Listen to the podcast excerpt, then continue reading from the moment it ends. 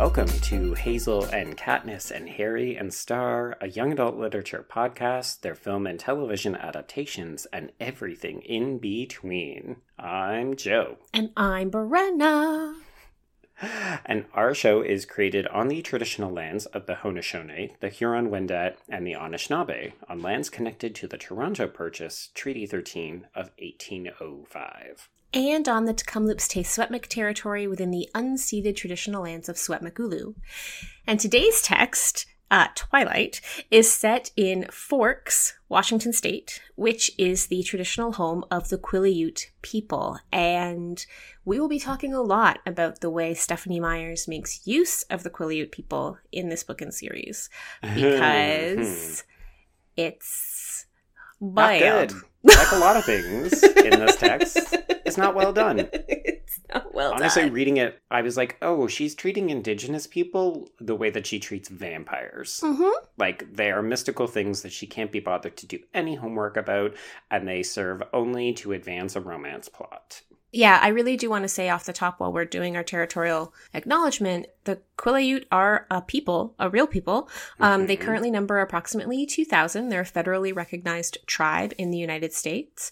They were forced onto the Quileute Indian Reservation in 1855, and that reservation, its main population center is La Push, which obviously makes an appearance in mm-hmm. Twilight. And uh, I think it's really important to remember because Stephanie Meyer sure doesn't that the Quileute are real people with mm-hmm. real history and yep. real religion and real mythology, and just mining it for things that are useful to you is not actually how respectful intercultural integration works. No, no, no. Yeah, we'll we'll talk about it in mm. greater detail in a bit.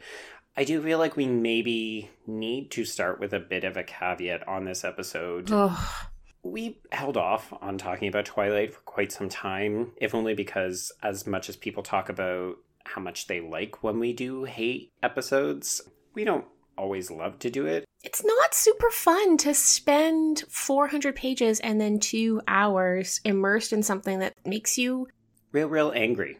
Yeah, angry and uncomfortable. And. Uh, we want to understand why this series is successful. This to me is not it's not an after, it's not a kissing booth. It's not something that exists as kind of like a cultural footnote. This has had a tremendous impact on our culture. Yeah. I would argue in many ways for the negative, and we want mm. to take that seriously. It's exhausting, frankly. It is. It's challenging because we want to acknowledge that the only reason that this has become such a popular phenomenon is because there are a lot of people who genuinely like both the book and the films. Mm-hmm. And we don't ever want to diminish people for liking something because you know what that's your prerogative like mm-hmm. you're allowed to like things even if other people don't mm-hmm. but also these are texts that it can be argued has some major freaking problems. Yes.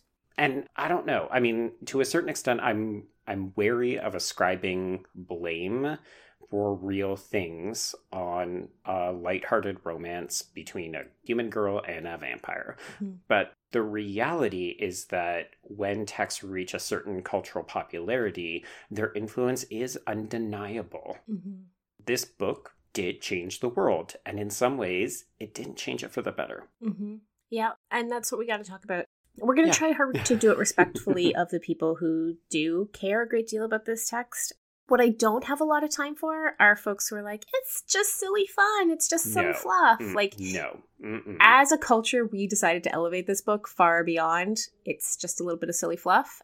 So we're going to take seriously the way Stephanie Meyer deals with gender the way mm-hmm. she deals with power, the way she mm-hmm. deals with her her representation of indigenous people and the way she infuses her own religious Religion? and philosophical beliefs yeah. into the text. We're going to take all that really seriously today. So we're also going to make fun of it, probably.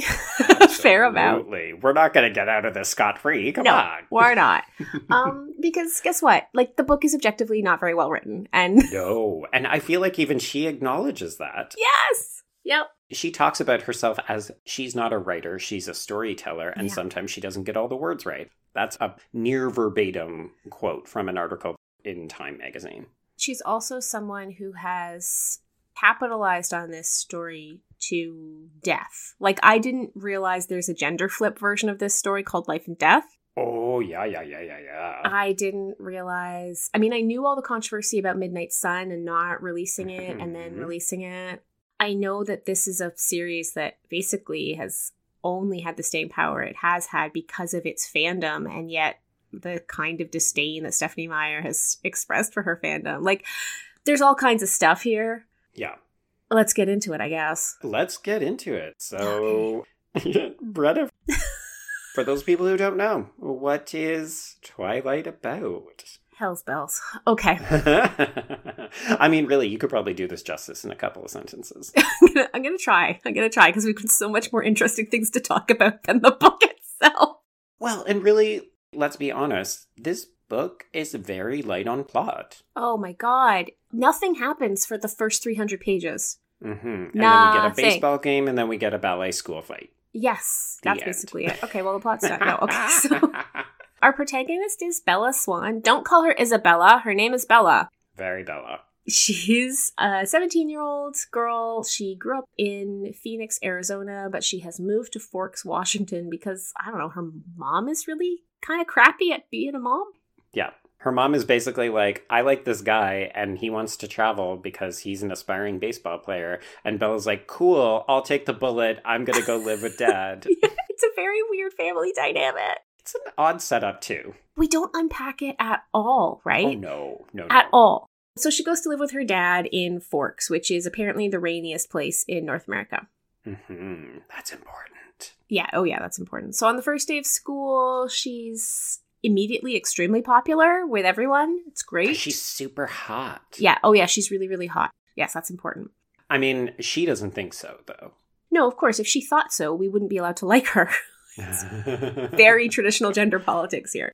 It really is. Yeah. So she she was kind of like a nothing when she lived in Phoenix and then she comes to Forks and she's immediately the talk of the town. And part of this is that the book does make some slight effort to acknowledge that this is a very small town that has a lot of intergenerational memory. So Mhm. like people don't really move to Forks. People just live there and produce successive generations. So when she shows up, everybody's like, "Oh right, we remember you from the 2 weeks that you've been here in the summers, but also, hey new girl, you're hot, you want to date."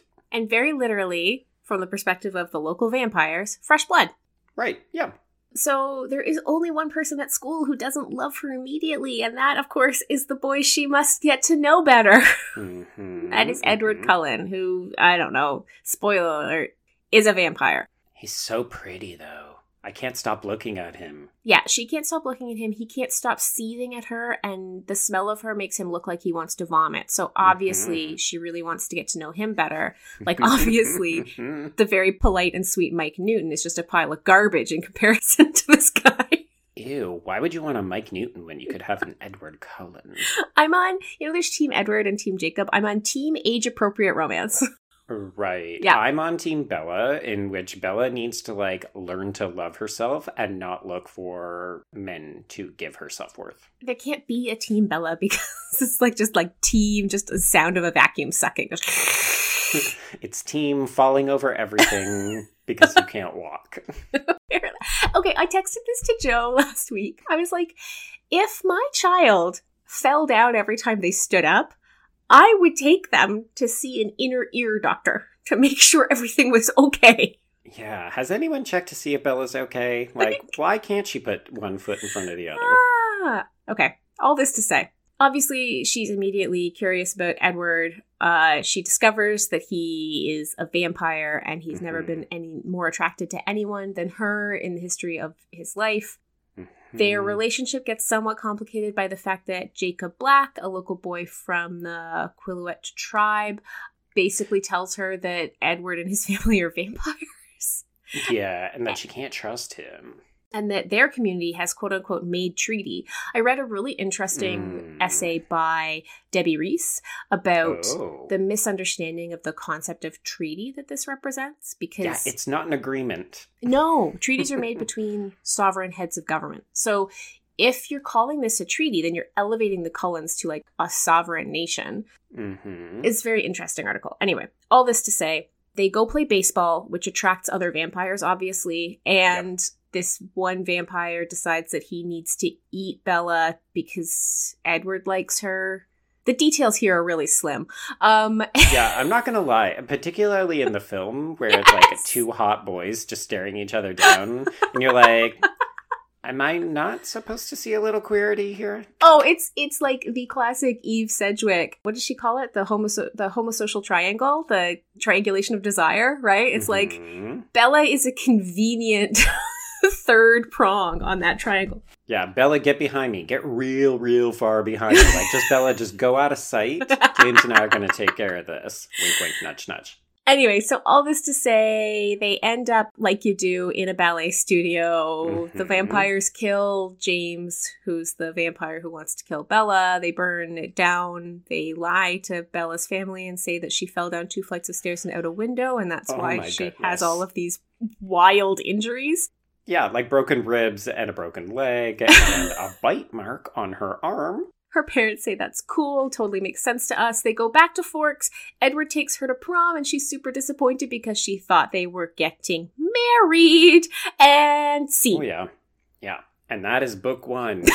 we don't even really get into the Team Jacob versus no. Team Edward stuff. No, because he's just a baby in this book, right? He's like 14. He doesn't get hot until book two, is my understanding. Correct, yes. For that, I was thankful because I remember just absolutely hating the team versus team crap that evolves out of this. So we don't mm-hmm. have to talk about that just yet. Yay! Yay! Just yet. We're just uh, doing this uh, one book, right, Joe? As I promised, if this episode does well, people will get more Twilight. You want it? You got to recommend the podcast to other people. Also, leave us a damn rating and review. Oh, Nobody's yeah. done it in a while. Come on. It's because we literally never mention it, but we really do love it when you rate and review us mm-hmm. on the yeah. podcast of your choice, but ideally iTunes because those are the only ones that matter. Yeah, exactly. Yeah. okay, so Brenna, this book sucks. Why does this book suck? Okay, so it sucks for a number of reasons. First okay. of all, the writing is extremely boring. Oh boy. Do you ever feel like she has about five words in her vocabulary? Joe texted me a picture of a page where she uses the word mad, like what, nine times on a single page? Just egregious. Yeah. It's very repetitive and it's incredibly slow. I think for me, trying to read it to deadline for the podcast, the fact that it is slow so slow was its unforgivable sin. Okay, have you ever experienced this where you're like, I'm going to do this thing, and then you suddenly find yourself doing other things? Yes. And you don't know how you got from one to the other? yes. This was me. It was like, oh, I don't like the song on Spotify, so I'm just going to change it. And I'd come back to the book 25 minutes later because this book could not keep my attention. It's so boring. So that's the first, I think, fatal sin of this book. If you don't identify with Bella, like if you hmm. if you aren't putting yourself in the position of being Bella, Right. There is nothing here for you. And so that's my first frustration. Right. My second massive frustration is this book is deeply misogynistic. Like, mm-hmm. I really just fundamentally believe that at the baseline level, Bella can't do anything. No. And Edward refuses to listen to her about yes. anything. And Bella mm-hmm. is just basically moves from being looked after. Like, we're told that the reason she's moved to Forks is, at least in part, because her mother is so flighty, and on some level, she seems to want to get to be a kid, which is a trope that we've seen time and time again, right? Sure. But instead of seeing that actually get enacted in the book, what we see instead is a character who goes from being looked after by Charlie, right? Like he secretly changes her tires in the night so that she's safe driving. like Yeah, but she also fixes him dinner every night every and like night. cleans up the house. So it, I honestly read it more like they're a married couple yeah. than father and daughter, and it's uncomfortable one of the reasons why the book has been so popular with not just Mormon, but with many religious communities where it hasn't been. I mean, there's basically two religious reactions to this book, right? Like one is to mm-hmm. elevate it, and one is to try to get it banned. Oh, sure. Yeah, it's either uh, laud it or burn it. But the people who laud it laud it because it is in many ways a celebration of female abstinence. domesticity. Oh, As okay, yes. yeah, absence for sure. But like everything that's good about Bella is domestic, right? Yes. Yeah. she's a perfectly fine student, but nobody celebrates her for her brains. Oh no. What's special about her is, yeah, she cooks for her dad and she passively waits to be told what to do by the menfolk. And Mhm. she's and delicate. she's pretty but not fragile. threatening. Yes, yes, yes, yes. All of these things I find just really troubling. And it's one thing to read 200 pages of that, it's quite another to read 400 pages of that. I was absolutely exhausted by the gender dynamics of this book by the end of it and increasingly just filled with rage. You know, there's moment after moment after moment in the text where Bella asks for basic, I don't know, consideration. Like, Mhm. she just wants to be listened to. She just wants Edward to take her perspective into account, and he's Mhm. incapable of doing it. He also constantly gaslights her, even as Oh she's yeah. figuring things out. And I, I don't understand why he's attractive. I just don't. Yes, I anticipated that we might have this issue because really this is the same gender dynamic that we've experienced in things like the kissing booth and after, right? And discovery of witches, right? It's also the discovery Mhm. of witches gender dynamic. It's the Yeah. I am constantly in danger and I'm hot about it. Yes. Yeah, the the danger equals romance, but Mhm. also a man telling you what to do because you're quote unquote not smart enough or Mhm. your opinions are not valid. And I think it gets elevated in things like a discovery of witches. And folks, go back, listen to that episode as well. I think it gets elevated in things that have a supernatural genre bent because you can make the argument, I'm doing scary air quotes right now, that because these men have lived longer, Mhm. they're therefore more of an authority. So it's like these stupid human women barely even know how to function in the world, whereas these men have lived through millennia, so they know so much better. I'm sorry, I'm being so dismissive, but it's just, it's one of those really aggravating things when you read this book because it's like, why does Edward know better? And it's partially because he's freaking gaslighting her. So he's not giving her all the information and then telling her, oh, you're such a stupid little girl. And then also, he's unwilling to listen to her because she's a stupid little girl. And Mhm. he's like, I'm a man. I know better. I'm smart. I've lived forever. Well, that's the thing. When you have a story like this, you inherently have a power differential that needs to be either embraced, which is what this book and what in many ways Discovery of Witches, at least the first one, hmm does, or you have to overcome it somehow. And probably the only insightful comment Bella makes in the entire book is she does recognize that, right? Her desire to be turned into a vampire is because, she, well, it's twofold. It's one, we're all very terrified of women getting old in this book Mhm. series. Hey, like, ew, ew. yeah, uh, what is Esme's like 24 when she turns and she's the oldest of them all? Like, hmm Yeah, because all the rest of them are teenagers. we don't want women getting old. They very gross when they get old. So and so in many ways Bella very probably correctly um, fears aging out of being interesting to Edward. Right. Like there's absolutely no reason to believe from anything we see in the narrative that Edward will still be interested in her when she's 42. you know? Uh, Brenna, I think you're overlooking the fact that she smells real, real good. Smells real good. Yeah, well, menopause will really put a pin in that.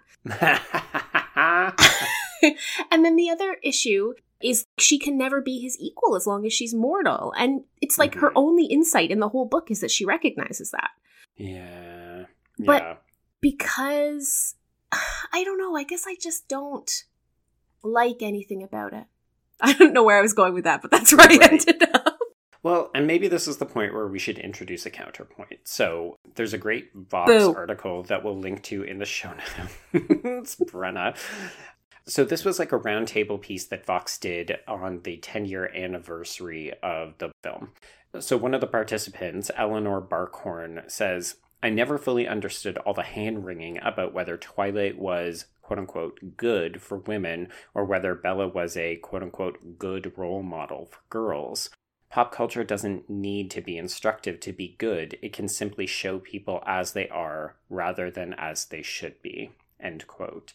And I thought it was important to acknowledge this, even though I don't implicitly agree with it, if only because one of the arguments that people can make about Twilight as a property is that Bella isn't necessarily a stand in for all women, right? She is an individual character. She is a teenage girl who is infatuated with the first boy that she has truly ever had feelings for.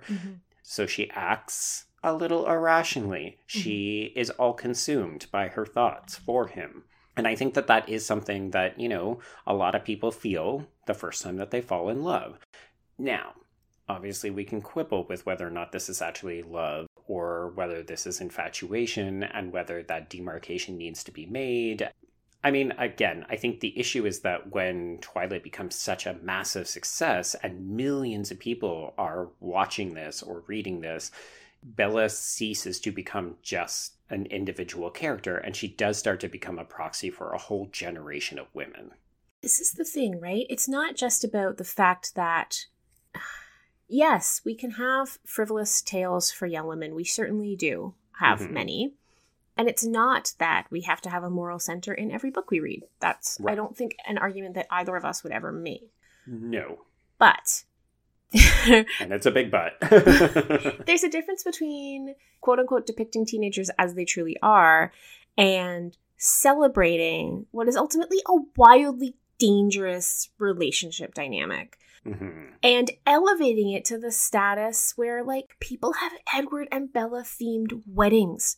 Mm-hmm. For yep. sake, like that's not that's not uh depicting people as they are or letting kids be kids. That's celebrating a relationship dynamic that is exclusively abusive and that exists right. only under the threat of violence.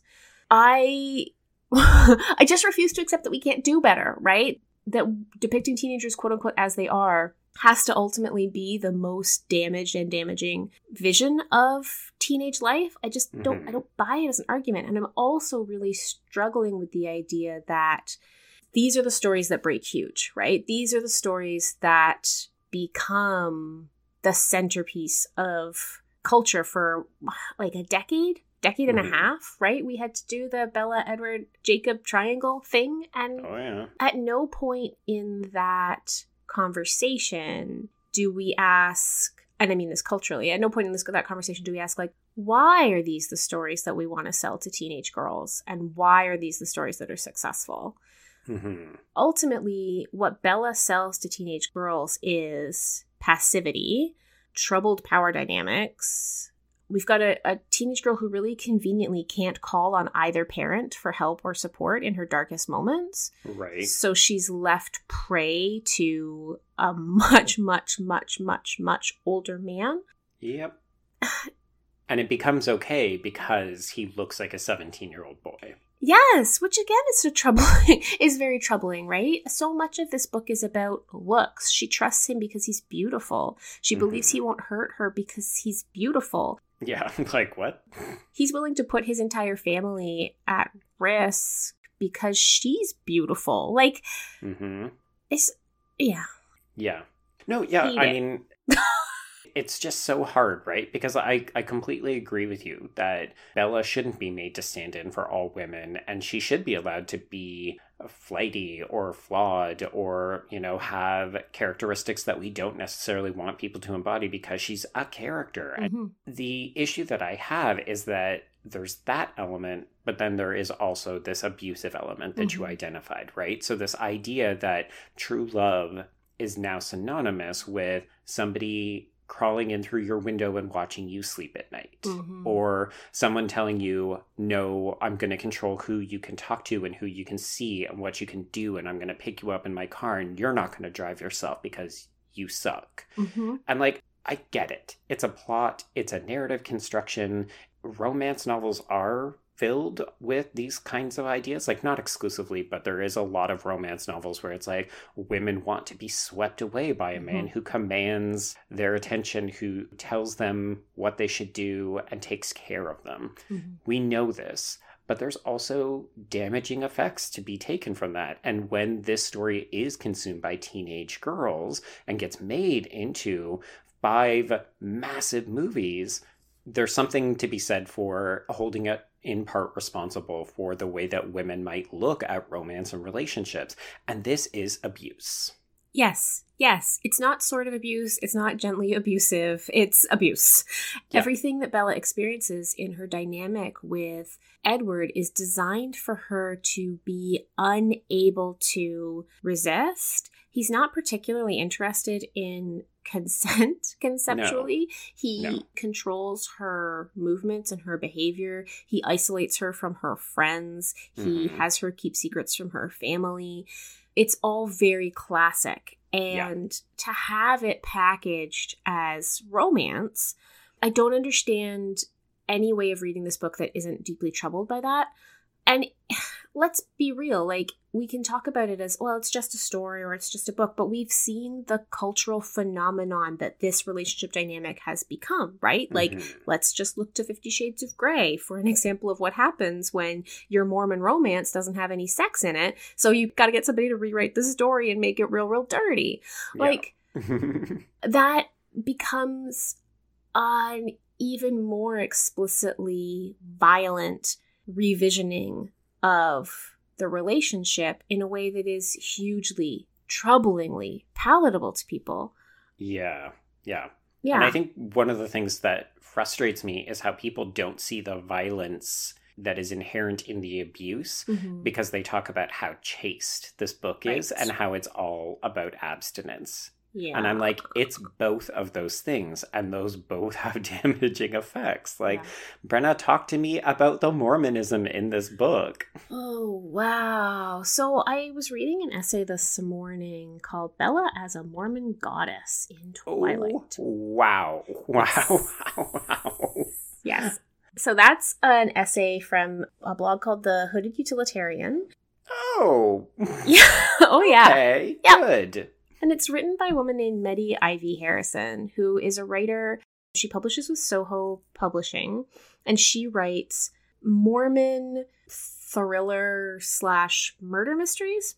Okay, that seems a little antithetical, but it's interesting. When I many years ago now, well, they canceled it; it doesn't exist anymore. But many years ago now, I went to BookCon, in New York and I picked up Mette Ivie Harrison's first book there and I really okay. actually enjoyed it. It was sort of the same way sometimes an Amish romance is a bit of a thrill, right? It's just an okay. entirely different paradigmatic right. worldview, right? Right. Okay. But then I picked up her second book and it's really turfy, real transphobic, real oh, real fast. So fantastic. Okay. I have since jettisoned Mette Ivie Harrison as, yeah. as somebody who's books I read. But when I found this mm. essay, because I know about her own history with the church, which is that she considers herself an atypical Mormon, a progressive Mormon. Okay. She herself is a career woman. She had for some time left the church and come back to it. So, in many ways, she's antithetical to some of the gender dynamics of Mormonism and also to the gender dynamics of Stephanie Meyer herself, right? Mm-hmm. Meyer very famously intended to go to law school, but when she had her son, she couldn't imagine a life outside of the home that didn't involve centering him, and she gave up any idea that she would work outside of the home at that point. So, in many ways, the ways in which Bella structures her life quite mm-hmm. passively along gender dynamics makes sense when you yes. when you read what Stephanie Meyer has said about her own life and her own perspective. Yeah, and just in case it needs to be said, we're not saying that it's not okay to be Mormon or to uphold values that puts the family first and foremost over maybe personal or professional needs. We're simply saying that this is an inherent element of the Twilight series. Mm-hmm. And I think there's a lot of people who read it even without thinking about how the religious implications of of Stephanie Meyer's life have informed that text and what it's saying to readers. Yeah, totally. And it's, you know, I have no no qualms with folks who stay home to parent their children. It's really an important it's an important thing to do. Yeah, and, and it's a job. Parent children, yes. But it's the idea, the way she phrases it in interviews that staying home with her children was this higher moral calling than anything right. else she could have done with her life. That's that's where I take issue, right? Yeah, there's a judgmental tone that creeps into some of these interviews, isn't there? Yeah, there's a moralization around her own personal choices and mm-hmm. by extension the choices that Bella has access to in the books, right? Yep. So, this essay I found really really interesting because it's arguing that that apple on the cover of the first Twilight book Mm-hmm. Nobody ever mentions the apple in the book, right? But it's that iconic image. And Harrison is arguing in this essay that that's actually central because it's signaling to the reader that this story is a reflection or a rewriting of the Mormon version of the Garden of Eden story. And I didn't know a whole bunch of this history, so I went down a whole big Wikipedia rabbit hole Oh, about, no. about Mormons and original sin. Okay. So, Mormons don't believe in original sin. They believe that Adam and Eve made a transgression in the Garden of Eden rather than a sin. Okay. And why is that that important? Well, it's important because they took the fruit knowing, and this is Harrison's words, knowing that it would make them mortal and send them out of God's presence and into the world. They broke a law, but it was a law they had to break. And so Hmm. it's this idea that Eve is not then a figure of hatred or blame in Mormonism. She makes a decision because she can see more clearly the joy that is available to us in life when we also experience pain. Okay. I'm interested in that because to me, that's a heck of a lot of agency that I don't see reflected in other aspects of Mormon scripture for women. But Right. she argues that, and she's not the only one, she quotes some scholars here. She talks about how the importance of free will and agency in Mormon doctrine is embodied in Bella's desire to be made equal to Edward, right? She wants to be Hmm. godlike the way he is Okay. In that way she's she's sort of seeking the knowledge that Eve sought in the garden, right? In order to have this other kind of life. Here's where I think it all comes down. So I read this essay and I read the whole thing and it was all about how like Bella's power comes from a Mormon perspective where the female and the divine power is separate, right? So in the first book she can't make herself a vampire because her role is more important she has Hmm. to maintain the moral center so that Edward has a reason to not descend into monstrousness. Okay. Interesting. Yes. I don't know that I would have gone there myself, but okay. And so she says this quote Bella takes up the Mormon role of motherhood to become the divine path to birth and life on earth, a role as important to Mormon priesthood, which rules over death and the final approach to immortality. It's a scriptural idea in Mormonism, right? That although it may look to an outsider like women have the lesser role, in fact, their role is equal in sort of larger importance. It just is different expression of agency to be the moral center of the home as opposed to the public facing priest head of the family, right? Okay. That sounds okay, I guess. That's just kind of like a recontextualizing of something that maybe people outside of that religious order hadn't really thought. Yes. And so Harrison argues that that's why Twilight has to glorify the traditional female role of wife and mother and express the power within those roles. hmm I guess for me, where the argument falls apart, at least in the first book, and I have never read farther than the first book, Oh, bless you. where the where the argument falls apart is that Bella's power simply isn't equal to Edward's. No, not at all. Bella isn't the reason why Edward rejects monstrousness. Carlisle is the reason why Edward rejects monstrousness. Yeah, it's so that he can fit in with his quote unquote traditional family. If anything, she is the greatest danger Threat. to Yeah. his resistance to monstrousness, right? Because he Mhm. constantly wants to get all up on her. Yes. and and the framing in the narrative, I think it's really important that abstinence from sexual congress with Bella, for lack of a better word, abstinence from sex is equated with abstinence from Bella's destruction, right? Like those two things are equal. yes, to to consume would be to eradicate. Yes. And so he resists her sexually, but he also resists her vampirically. Empirically? Sure. And those are the same thing. And to Yeah. me, that's where everything falls apart because ultimately, if sex is not just about sort of a moral purity, but is actually about a bodily destruction for Mhm. only one person in the relationship, then it's inherently not equal. Yeah, there's literally a line in the text wherein I think you're referencing that scene where they're kind of making out on her bed and then mm-hmm. he has to stop and she's like, well, come on, like, let's just do a little bit more. And he's like, I would crush you. Yeah. You don't know how powerful, like, I would be so overcome with desire that I could just, like, you. Like, yep. great. And that could be fine, maybe, if the text was willing to acknowledge its Mormonism. Yes. Like, if she was a Mormon Yes. And he was a vampire, and you wanted to have this storyline. I think a lot of this would make more sense. But it's not. It's just written by a Mormon, and then it presents itself as no, this is a love story for the ages.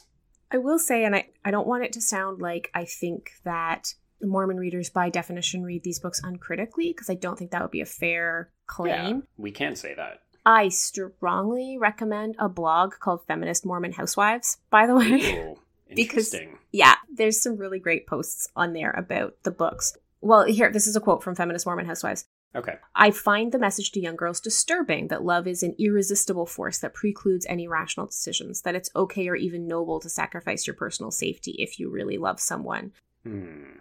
And there's a lot of commentary on those blogs, particularly because many of these women are women who are trying to enact a progressive politics within a fairly regressive social dynamic they are probably the most vocal like mm-hmm. critics of something like twilight so i don't want it to sound like every reader is Mette Ivie Harrison and, and trying to argue for a feminist discourse within what is ultimately wildly anti feminist politics.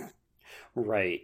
I do think you're right, Joe, to say that a clearer articulation of the philosophy behind the book is warranted here. Like, I want Bella to be more open with us as readers about why it is that she is apparently the most beautiful girl in the world but has never looked at a boy before. And I want to understand more about her perspective on sex and sexuality because I don't think it's clear, right? Like, Bella is not choosing abstinence here, Edward is choosing it for her. So, mm-hmm. what do we do with that when we're ta- having a conversation about her agency and her sexuality, you know? And it's very frustrating because the book is so unwilling to be critical about it because we are trapped in Bella's headspace and she is being uncritical about it, right? Yep. But also, the book itself is unwilling to negotiate these kinds of important discussions because we never get a conversation with Bella and Jessica where Jessica says, Hey, he seems really controlling. I haven't seen you in a week and I think at this point maybe we should begin to transition over to the film. But yeah. one of the things that always strikes me, particularly about this first book, if you look at it as just a standalone, there's no other books to come, no other films. There are human characters who are introduced in this book that then completely disappear in the entire second half. Mm-hmm. And like what does the storyline look like when Bella disappears from town? Yes. For weeks at a time. Like it's so bizarre to me that you would spend this time to introduce these characters and suggest like Bella might have a female friendship with Jessica or whatever the other girl's name is, who could care? Well, that's one of the great frustrations, right?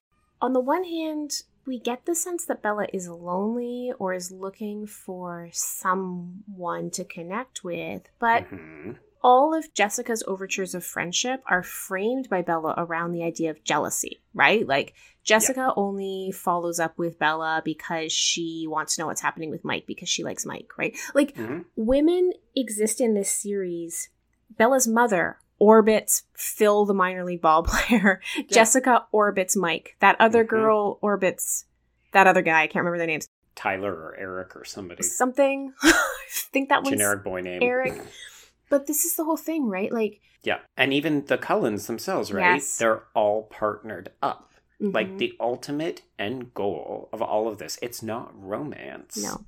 It's marriage. It's marriage. And let's take a look at that dynamic too, right? Do any of the Cullen women turn any of the men, or are they all turned by men or discovered by them? I think the latter, yes? We either don't know or it's men turning women. Yes. So the agency, even as it's highly eroticized, is highly eroticized for men. Women mm-hmm. are exclusively passive And part Mhm. of that, I guess, is what's supposed to make Bella so interesting is that she's actively pursuing the idea of becoming a vampire. Sure. I mean, less so in this book. Like, it will ramp up in successive books to the nth degree. Right. But let's talk about the film, because maybe we'll have some different opinions about it. Okay. Yes. And also, I have to go pee. Leave that in.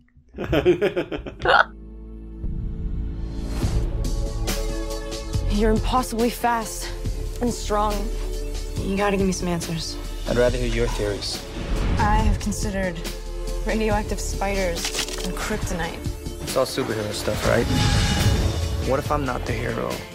What if I'm the bad guy? I know what you are. Your skin is pale white and ice cold. Don't go out into the sunlight. Say it out loud. Say it. Vampire. Are you afraid? No. This isn't real. This kind of stuff just doesn't exist. Does in my world. Oh, I just want to try one thing. I don't know how long I've waited for you. What is going on? Security guard at the mill got killed by some kind of animal. An animal. My family, we're different from others of our kind. You brought a snack. What, now he's coming after me? The hunt is his obsession. He's never gonna stop. I'd rather die than to stay away from you. Okay, so the film is from 2008, so there's about a three year gap in between the release of the book and the film. It languished in development hell for a while because they couldn't get the script right. Oh, wow. They totally nailed it eventually. that makes you wonder, like, what was in those other scripts that they felt like they couldn't crack it? In any case, uh, apparently Melissa Rosenberg, screenwriter, ended up with that job. It is directed by Catherine Hardwicke, who is coming off of the movie 13, which is honestly a legitimately great film about female sexuality and Oh. agency and like some of the tricky dynamics of being sexually active. Uh, legitimately good film. Maybe something a little bit more where you're like, yay, Catherine Hardwicke. well, it wasn't hampered by the source material, I would imagine. Well, she she co-wrote it with an actual thirteen year old who is Oh. Nikki Reed, who is uh, Rosalie in this film. Oh. Yeah. Okay. Rosalie's the only vampire I like, by the way, because she's the one who's like, why are we doing all this? With the, who is this bland girl who we're now risking our lives for? What is happening? Uh, does anybody else want to talk about how she's not worth it? No, no, just me. Okay, just gonna smash this vase or this salad bowl. Okay, so Twilight is obviously envisioned as a franchise because by this point we've had successive books. It's become a cultural phenomenon. Mhm. It's produced by Summit Entertainment, which is not a big studio. So they gave this film a budget of $37 million, which is, I mean, when you look at the finished product, a lot of people quibble with the special effects and that kind of stuff. If you look at the budget for what the film is, it's actually not a ton. I mean, 37 is no small amount of change, but like compared to the 78 million that they gave the first Hunger Games film, compared to the 125 that they gave to the first Harry Potter, Mm. in terms of franchise, this was a pretty low low investment from Summit and Catherine Hardwick director has actually gone on the record as being like, yeah, you know, I had to make a lot of concessions about what I could do because they just wouldn't give me the budget to make this better. Mhm. I mean, at the end of the day, they knew what they were doing because they knew that this was a guaranteed hit regardless. And they were right because it grosses $192 million in North America and 393 worldwide. Now, if you look at the comparisons to something like the Hunger Games and Harry Potter, that's minimum 300 to 600 million dollars less worldwide. So this is huge it's also not in the same ball game as these other massive franchises. But I would argue that this is the hardest sell of the three. Well, I was going to say, do you not think that Twilight is inherently an American story? The particular perspective on the hypersexualization of chastity. Like, I just think there are a bunch of nuggets here that are of particular attraction to the particular American cultural psychosis around sexuality that I'm not sure is the same kind of sell internationally. I mean, it's interesting that you say that because the film does do better internationally than it did domestically. Mm. But I think part of that is also because they can lean on the genre tropes, which mm-hmm. is something that we haven't really talked about a lot. And I think they're quote unquote amped up a little bit more in the film because you mm. actually get to see the vampires in motion. So you can see the feats of strength. You can actually see, you know, there's whole sequences of Edward throwing Bella onto his back, climbing up a tree, and yes. then jumping between trees. It doesn't look good, but if you're into the genre elements, right. you're interested in the vampire text, then it's there. Like the traditional vampire trope of the sparkling? Um, yeah, yeah, that uh that age old what? I like how even I, who know nothing about anything, was like, I don't think that's what they're supposed to do. well, bear in mind, this is the genesis of all of this is that Stephanie Meyer had a dream in which a girl sees a sparkling boy in a meadow. That's where it all came from, folks. Oh, wow. Okay, suddenly it literally all makes sense to me. Okay. Right? Cool. Mm-hmm. Cool, and then cool. she imbues Bella with all the characteristics of herself. Mm-hmm. You know, I'm reading a book right now, and I'm not going to tell you any details about it, except the title is The Cure for White Ladies. just, I feel like. Anyway, okay, just go on. Yeah. Yeah, mm-hmm. yeah. Yeah. My constant refrain is like, I need fewer stories about white people because we're so boring. we can sparkle. Then we sparkle. Yay.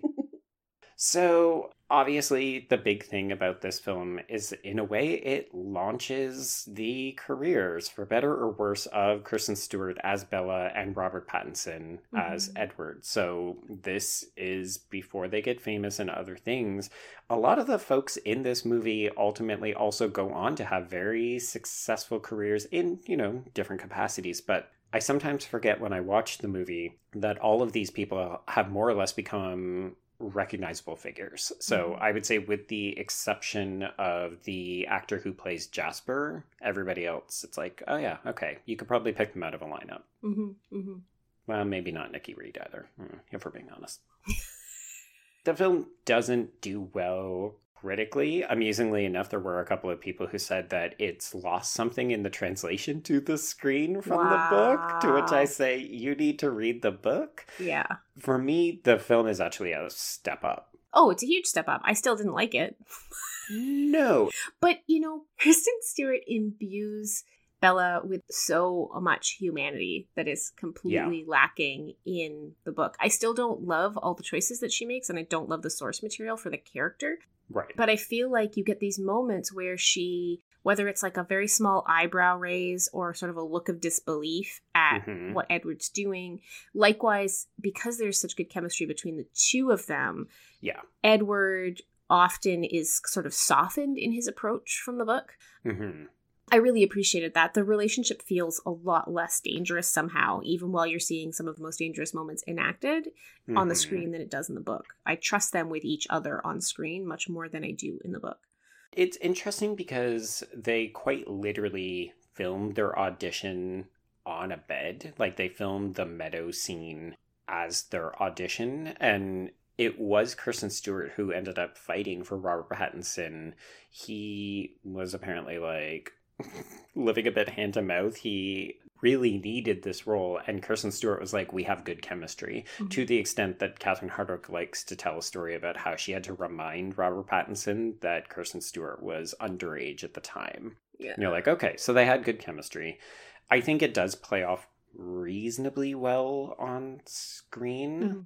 I don't find this a romance. Oh, God, no and I think part of that is the problem for me. Like when I watch this film, I'm always more interested in the vampire stuff because mm. I find the romance uninteresting. So I find the romance uninteresting and I don't care about vampires. So So you're watching for the blue filter, is what you're saying.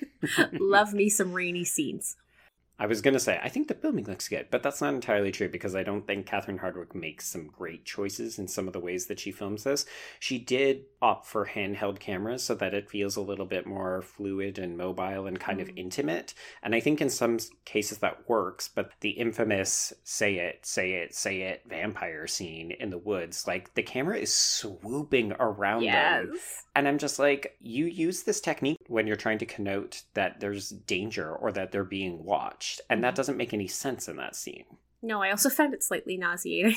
oh, it's super barfy. Yeah, absolutely. It's like playing Mario Galaxy, but you're supposed to be watching this like emotional love scene. It's very weird. Yeah, yeah. I'm gonna pretend like I know what that means. I very rarely get references you don't understand, so I'm gonna video games. That's a good go-to if you don't want me to know.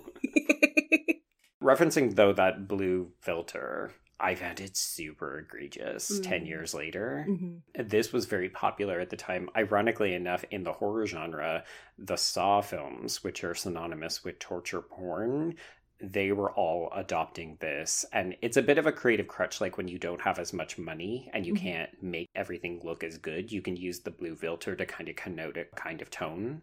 Mm. This was like emotional torture porn for me, so there you go. I find that Stewart is like fine most of the way through. I find that Pattinson is really terrible until he and Kirsten Stewart start to actually engage with one another. Like the scene where she walks into the biology room and the fan blows her hair and he has oh to look God. disgusted maybe some of the worst acting I've seen in a good long time. It's so bad. And I had never seen the film before today. So I had read the book uh, when I was teaching it at one point, but never watched the film. Okay. Cheater. So I had only seen those scenes in like animated GIFs.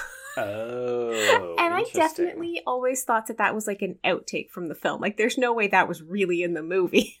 Oh, yeah, yeah, yeah. No, it's in there. He's very bad. Bless him. I do want to talk about this. We talked about it off the top before we started recording, but something I'm endlessly fascinated by is the way Robert Pattinson has been roundly lauded for his disdain for Twilight, like the mm-hmm. doing it mm-hmm. for a paycheck. Yeah, he did it to become famous and well known. And like the edgy dude quality of that that has been so celebrated for so long versus this idea that Kristen Stewart like wasn't grateful enough for the role. I'm just I'm interested in that because ultimately I think they both hate this series. it's hard not to acknowledge what it did for them professionally, yeah. but they've also never been able to shake yeah. the perception that they're terrible actors in the way that we talk about the Star Wars prequels and yeah. how terrible Ewan McGregor and Natalie Portman are. Yeah. But we also forgive them because they had demonstrated they were good actors beforehand. Whereas it was a lot harder for Hayden Christensen to shake off that mantle than it was for either of them. Exactly. Yeah. When your sort of cultural debut into the public eye is this massive franchise and you don't come off well in it, that ends up becoming a kind of stigma that people associate you with. Like, even to this day, every time one of them gets cast in something, people will say, oh, that crappy actor from Twilight. Yeah. But you're right. The difference is, is that Pattinson, because he has so publicly disavowed the franchise and how he hates it, he gets that kind of cultural credit. Mm-hmm. And Kristen Stewart has been more political and she has not publicly denounced it in the same way. She has distanced herself from it, but she has never really said, I hate Twilight, I hate what it did to me. Mm-hmm. And as a result, people, I think, hold it against her a lot more. It's just weird because I think culturally, is there any space for a young woman actress to behave in the way that Robert Pattinson used to behave in the interviews around Twilight, right? Like, oh, I'm not no, sure of course not. Is like, because you even think about somebody like Jennifer Lawrence, who was really good at maneuvering her way through that oh, particular oh, yes. star narrative with Hunger Games. But even with her, it was very much like oh, she's so playful and cute in her sort of teasing mockery of this thing that's made her so famous. Mm-hmm. But also, then we started to hold even that against her to the yes. point where we started to say, oh, she's now glib. Yes. Oh, shocker, shocker, Brenna. Uh, women are not allowed to be anything without public criticism. it's true. It's true. I've just always found it really interesting how much people like Pattinson's attitude because, yeah, I don't think we would accept it from a female actress in the same situation. No, absolutely not. I think of even the misogyny that no one calls out around the treatment of director Catherine Hardwicke, Mhm. where she did the hard work. Like, whether or not you like this movie, she brought it to life. She set the tone. She did all of the casting decisions and so on. And then she was fired from making the second film. Like, she wanted to make New Moon, which is the second entry, and they were like, nope, we're going to go with men. Yep. So thanks for that. And also, they increased the budget for the next film. And you could argue that it's because they realize, oh, okay, this is now such a big thing. We But then you reward the person it. who made it the big thing. Right? Absolutely not, right? And it's interesting because we did have this discussion around Gary Ross and what he did with the Hunger Games. So it is a similar narrative, but that is more publicly talked about. Catherine Hardwicke, she also wears a part of the blame. Like, oh, you're the director of that shitty movie Yep. Totally agree. all this to say, I do find the film more palatable, Oh, particularly as it goes on. Like, I know a lot of people talk about the ridiculousness of the baseball scene. You didn't care for it. You told me offline. You're like, well, why is this in here? It's so Oh. silly. I don't honestly don't even remember it from the movie. I was making pea soup and cheese bread while I was watching the movie, and the best thing about this movie was the pea soup and the cheese bread that I made. Just saying. So I miss some things, but in the book, I hate that baseball scene passionately because I'm 300 pages into being done with this stupid book, and then this baseball scene shows up, and I was like, Mhm. I don't care that you're Why good at sports. baseball? Plus, for me, it actually really heightens the troubled dynamic between Edward and Bella for me because it's like he's so good at everything that there's no Mhm. space for her to exert any kind of agency, control, suggestion of her own power. And the baseball to me is just like, oh, great. And he's also good at sports. Okay, why Yeah. not? Whereas I've I've seen people talk about why they don't mind it. Like they find it ridiculous in the film because it does look a little silly. Mhm. But it's also the one sort of true moment where the vampires get to show off en masse. Like it's not just an Edward thing where he can climb a tree and jump between them.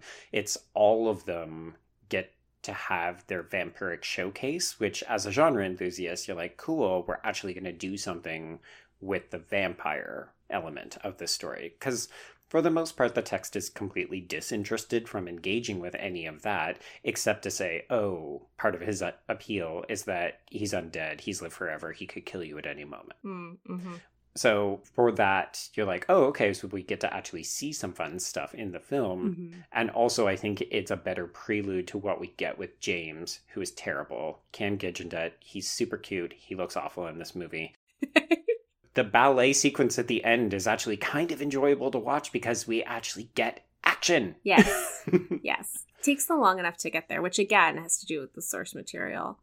Well, that and I think that they're trying to make this an epic, right? So we saw it with Harry Potter where it's this faithful adaptation. We can't leave anything out. We've got to get the lion and the lamb line in there. We've got to get the say it, Mhm. say it, say it vampire scene in there. Like we've got to do all the fan service, and that forces the film past the two hour mark when it's like, there's nothing here.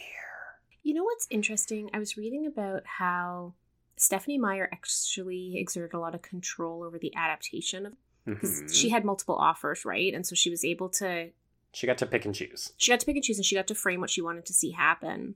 And one of the things I find really fascinating is that there was a script developed for Paramount that sounds like gave Bella a lot more agency. Hmm. And, And Stephanie Meyer walked it back, right? she walked it back. And the reason she went to Summit is because they were open to letting her set a whole bunch of parameters, Right. including things like there's a treatment of the script where Bella, one of the things that makes Edward noticed Bella is that she's like a track star. Oh, so she doesn't fall over all the time. And Stephanie Meyer was like, absolutely not. No. And I'm fascinated by that. I'm fascinated by the idea that for the story to work from Meyer's perspective, Bella can literally not be good at anything. she can be good at putting herself down. Yeah, like what does it take away from the story to have a Bella who can maybe run fast? Like, would that be so bad? I can definitely see from Meyer's perspective, well, if she can run, then she might be able to escape from James, or she might be more self sufficient, and that doesn't play in. But yeah, it's that's really reinforcing a lot of the issues that we've identified that we have with this text. Yeah, it's true. Yeah. Hey, can we pivot and talk a little bit about the Quileute people? Yes, absolutely. So let's close out this terrible discussion with uh, a form of bad representation. So I found through Debbie Reese, there's a whole section on American Indians in children's literature, her blog, where she links to stories about Twilight, particularly from Indigenous perspectives. Nice. Okay.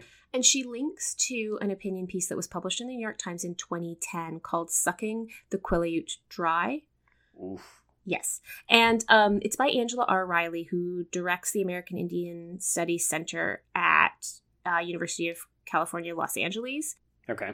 She's also, on an unpaid basis, she's been an advisor to the Quileute people because there's only 2,000 people in this community, right? Mhm, And they yeah. ended up getting completely inundated. And one of the things that Riley points out is like, they could have, when the film came out and people started really engaging in Twilight tourism, they could have Mm. effectively closed their borders.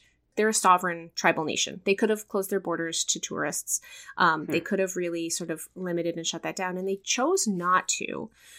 And what has been frustrating, I think, for Riley as someone advising the group, but I'm only going to speak from her perspective in this article because it's not written by a member of the Quileute. She talks about how they've been completely left out of any negotiations. So, first, there's no conversation with them by Stephenie Meyer when the book is written.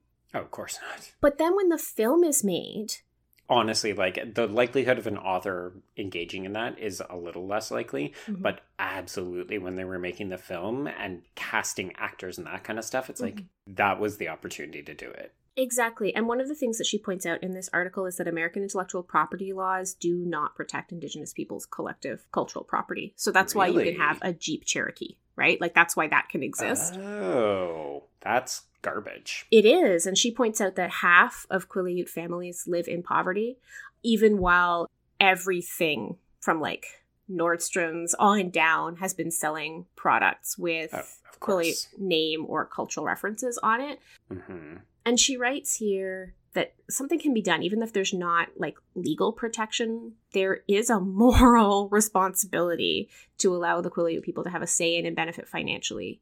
Now, none of this happened. Incidentally, this was published in Oh, I was going to say no, no, No. none of it did though. She says, going forward, the Quileute should be engaged in the Twilight phenomenon. They should be able first to welcome Ms. Meyer to the reservation and to introduce her to the tribal council and all the Quileute people.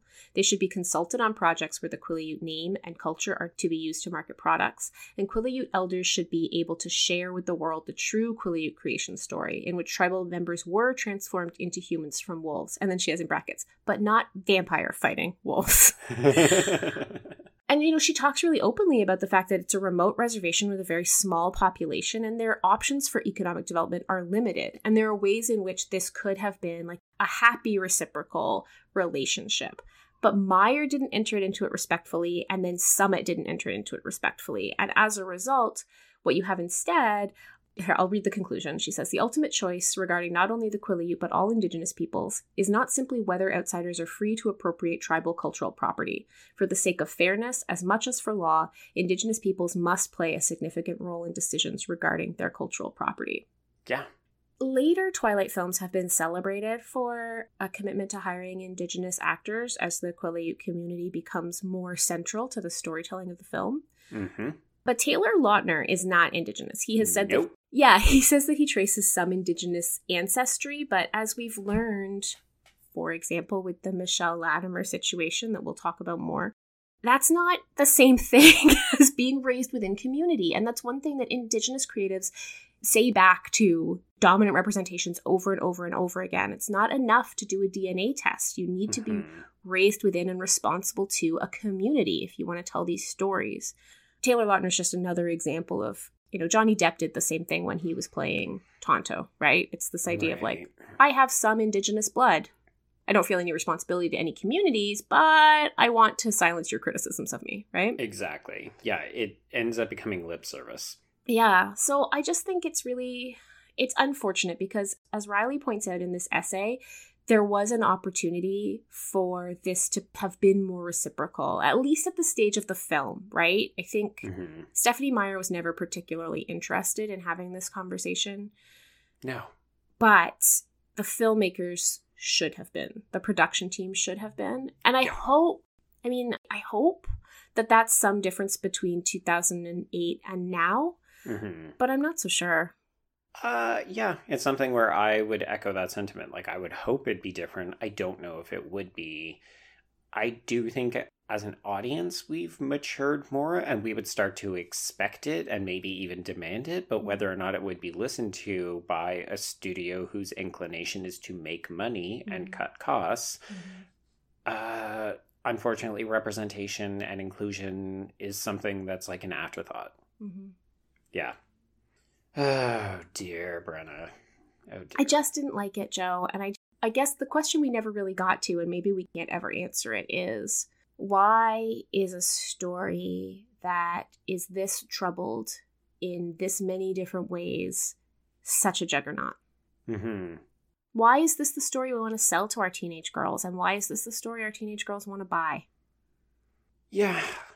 I don't think that there's a simple answer. And one of the conversations that we haven't touched on is the way that the books in particular, like they were meant to evoke gothic romances like Mhm. Wuthering Heights and Pride and Prejudice. And, Mhm. you know, you can find quotes from Stephenie Meyer that she compares this to classic literature as Mm. though it's in the same vein. And oh, I, yeah.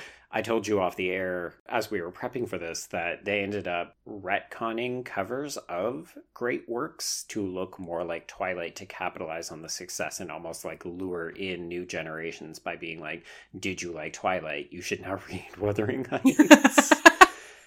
and I think part of that is like it speaks to the way that this is being packaged and sold, in addition to the fact that this only works as a juggernaut because it didn't just appeal to teen girls, Mhm. but also to moms Yeah. who want an Edward of their own. And there's an entire population of people who are deeply religious and they found the abstinence and the chastity appealing because it wasn't offensive to them. So, Also, the fact that in this tiny town, literally nobody smokes or drinks.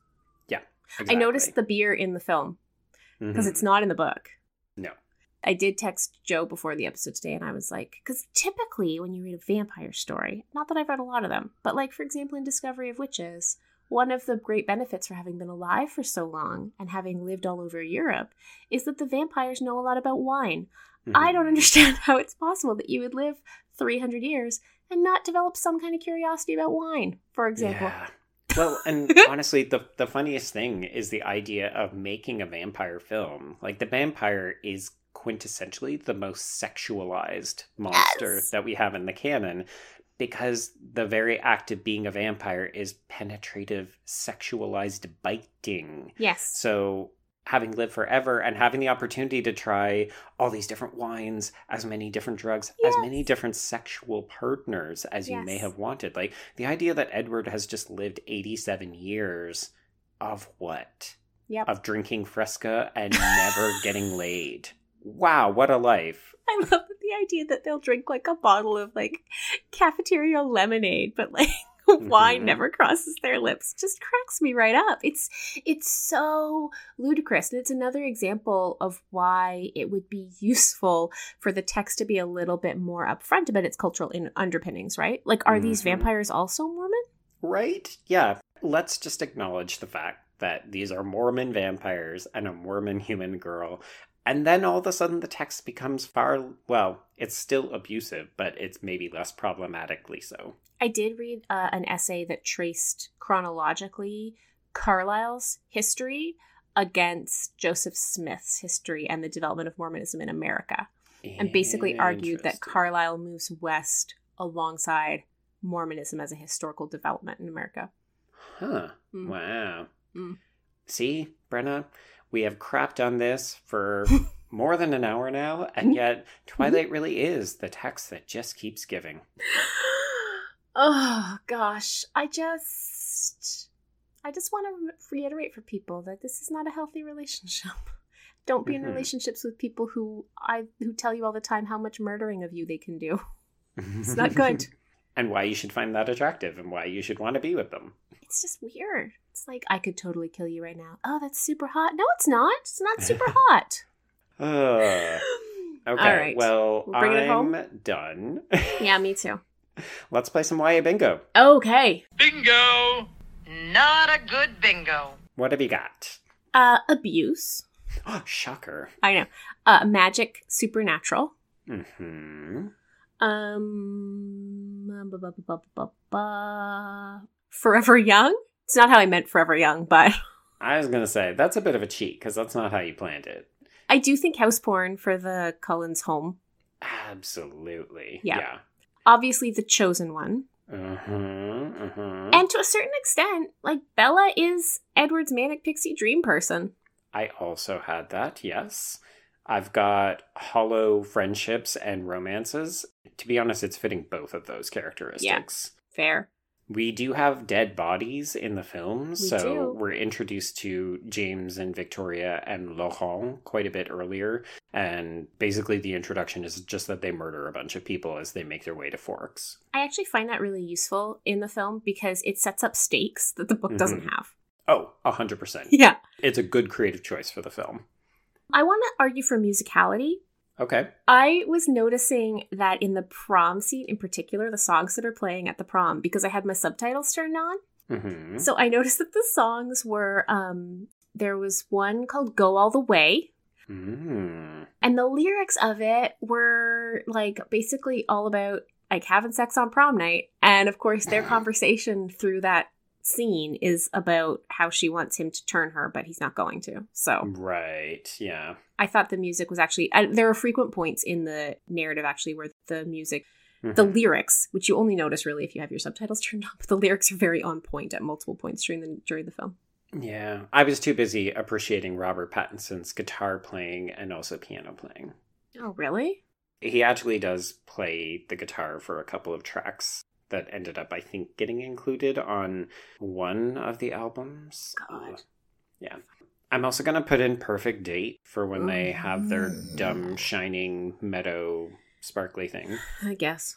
And I know I- it's not quite accurate, but inauthentic voice because a every single character reads exactly the same Yeah. in this book. Yeah. But also because we're speaking for indigenous people in Yep. a just untoward way. No, I think that's really fair, and I particularly agree with you. The all the non-Edward vampires are entirely interchangeable to me, and Yeah. all the non-Bella high school students are entirely interchangeable to me. Yeah. Yeah. You know what's not on the board that I really wish was What's that? cameo? Ah, Did you notice the author cameo? I read about it and I didn't. I noticed it because it's hilariously out of place. Okay. So when they're sitting in the diner, because Bella and her dad go to the diner every night for dinner in the film version, she doesn't cook for him in the film version. hmm The waitress says like, "A salad for you, Stephenie," and like hands Stephenie Mm. Meyer a salad, and Stephenie Meyer like practically looks into the camera and winks. It's Oh, really gosh. bad. It's really bad. Yeah. So I wish that was on the board, but it's not. Okay. Oh, and neglect. neglect. I think that uh, ultimately we get into this situation because Bella's mother is deeply neglectful. This is fair. Yeah. Mhm. So, despite all of that, Yeah. we don't have a line. Got roughly half the board, but the stars have not aligned. oh, this is just another way this movie sucks. Give us the damn line. Oh, Lord. All right. So, if you want to tell us that Twilight is hashtag good, actually, you can find us on the Twitters at HKHSPod. Yes, that's right. That's our shiny new Twitter handle. Ooh. We're also still following the hashtag HKHSPod, and you can email us any of your longer fanfiction. No, absolutely not. HKHSPod at gmail.com. Let's be real. We've already read the fan fiction because we've read after. So true. It's so true. Kind of wish we had done after after this one now. After, after? After after after. Uh Joe, if they want to yell at you specifically because I don't know why. I don't know why. Yeah. Come at me, bras. I am at B stole my remote, and that's the letter B. And I am at Brenna C. Gray. That's Gray with an A. And I don't want to hear that you think Twilight is great because that will just make me mad. Okay. Um, yeah, fair.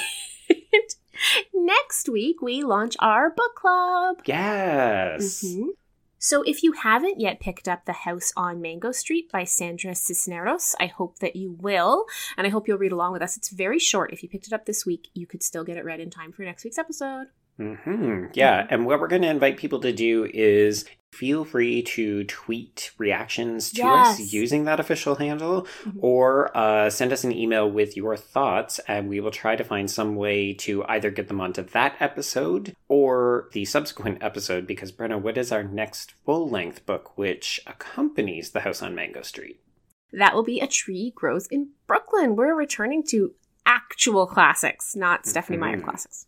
Yeah, so part of mm-hmm. this is, as we mentioned when we introduced the book club, we're reading books that will correspond to main feed episodes. Mm-hmm. So these two books we're hoping to discuss in a kind of conversation. But mm-hmm. obviously, for the purposes of book club, we'd love to hear how you're finding the book, if you've read it before. Like, tell us all about your experiences with The House on Mango Street. Yes, absolutely. I'm really excited to get into it, and I'm excited to read it alongside Grows in Brooklyn because they're often recommended as complementary texts for teachers who are trying to diversify reading lists. So, Mhm. looking forward to it. Yeah. All right, folks. So, until next time, if you have forgiven us for this episode, I will Mhm. see you on the page. And I will see you on the screen. Bye bye. Bye. Bella forever.